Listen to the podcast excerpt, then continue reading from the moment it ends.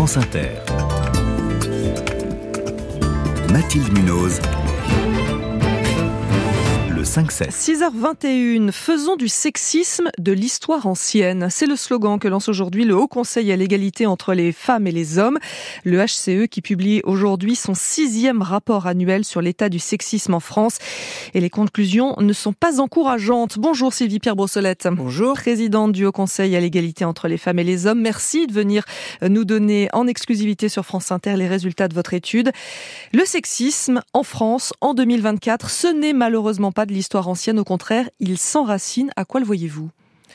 Nous avons établi un diagnostic euh, très poussé grâce à l'Institut Via Voice sur 3500 personnes qui malheureusement confirme le diagnostic de l'année dernière, c'est-à-dire que le sexisme reste très puissant et en particulier, euh, paradoxalement, dans la tranche d'âge des jeunes adultes de 25-34 ans.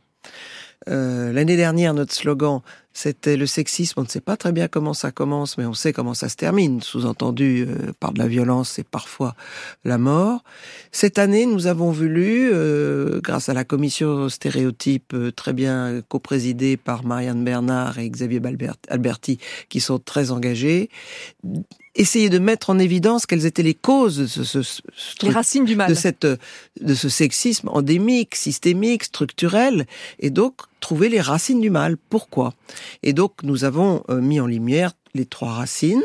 Euh, ça commence à la maison, ça continue à l'école et ça explose dans le numérique. À la maison parce que les parents ne se rendent même pas compte qu'ils élèvent différemment les filles et les garçons, mais quand on leur demande leur avis, eux ils s'en rendent compte très bien.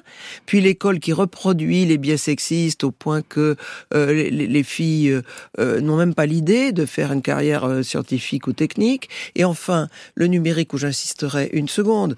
C'est terrifiant parce que ça décuple tout.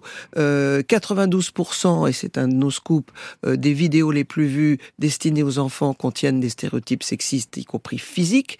Et euh, deux tiers des jeunes adultes de 25-34 ans disent s'inspirer du porno pour leur activité sexuelle. Et quand on sait que le porno contient 90% de contenu dont les violences sont passibles du code pénal, il y a de quoi être inquiet.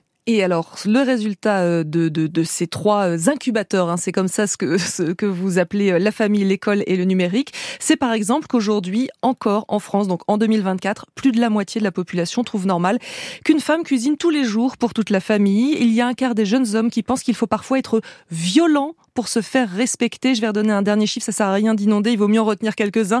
Plus d'un jeune homme sur cinq pense qu'il est normal d'avoir un salaire supérieur à sa collègue. Comment expliquez-vous que la situation régresse dans cette catégorie d'âge spécifique, les 25-34 ans. Ah, Pour moi, c'est le numérique c'est l'école du sexisme.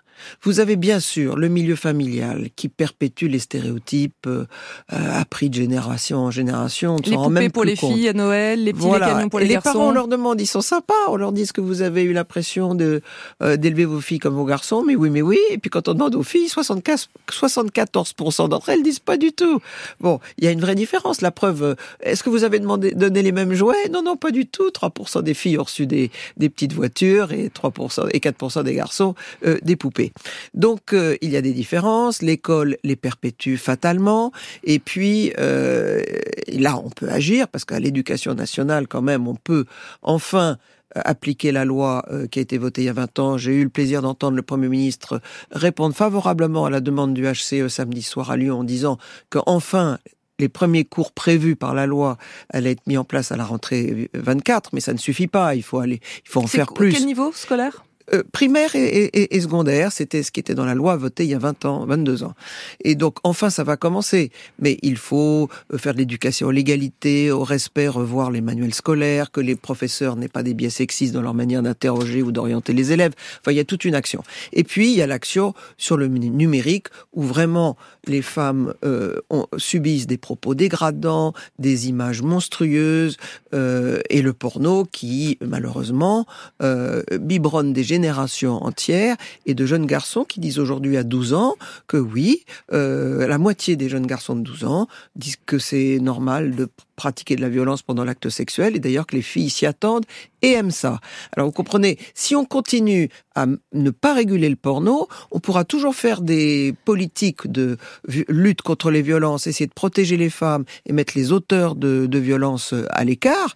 Euh, si des générations entières arrivent et déboulent euh, euh, complètement imprégnées les mentalités forgées de stéréotypes de sexisme et de violence, c'est le tonneau des Danaïdes. Mais hein. même en dehors du, du, du, porno, vous le disiez tout à l'heure, 92% des vidéos pour enfants contiennent des stéréotypes genrés. Comment on agit concrètement sur un, un espace numérique qui est si vaste avec des millions et des on millions de vidéos On peut très bien agir. Écoutez, on, on, on disait déjà quand j'étais au CSA que j'ai dû agir sur la télé, mais c'est très compliqué, la liberté de création, la liberté de communication. Il y a eu la loi Najat, euh, Belkacem, on nous a donné le pouvoir au CSA, j'ai mis en route, euh, on l'a fait en disant il y a des progrès gigantesques.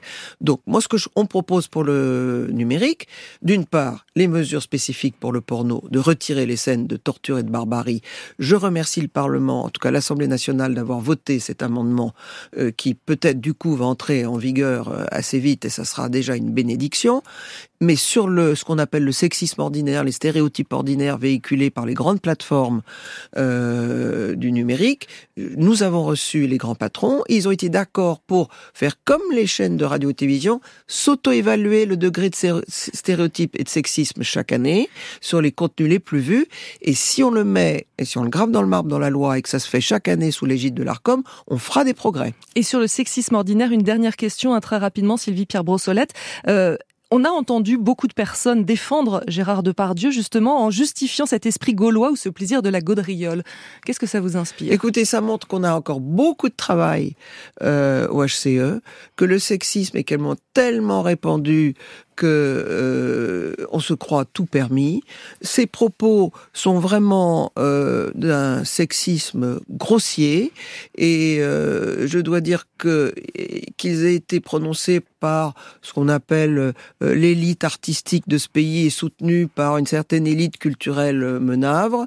Et je, moi, j'ai d'abord une pensée et un mot d'ordre à toutes ces femmes victimes du sexisme grossier, victimes des violences. N'ayez pas peur, allez-y, plaignez-vous, il faut que ça se termine, il faut que le sexisme soit de l'histoire ancienne, c'est notre campagne financée par BETC gracieusement cette année qui nous le dit et que je remercie et qui sera diffusée, je le vous remercie sur Radio France, France, France Télévisions, TF1 et RTL. Et pour les auteurs, les auditeurs qui veulent en savoir plus, il y a tous les détails de votre rapport sur franceinter.fr. Merci Sylvie Pierre Brossolette, présidente du Haut Conseil à l'égalité entre les femmes et les hommes.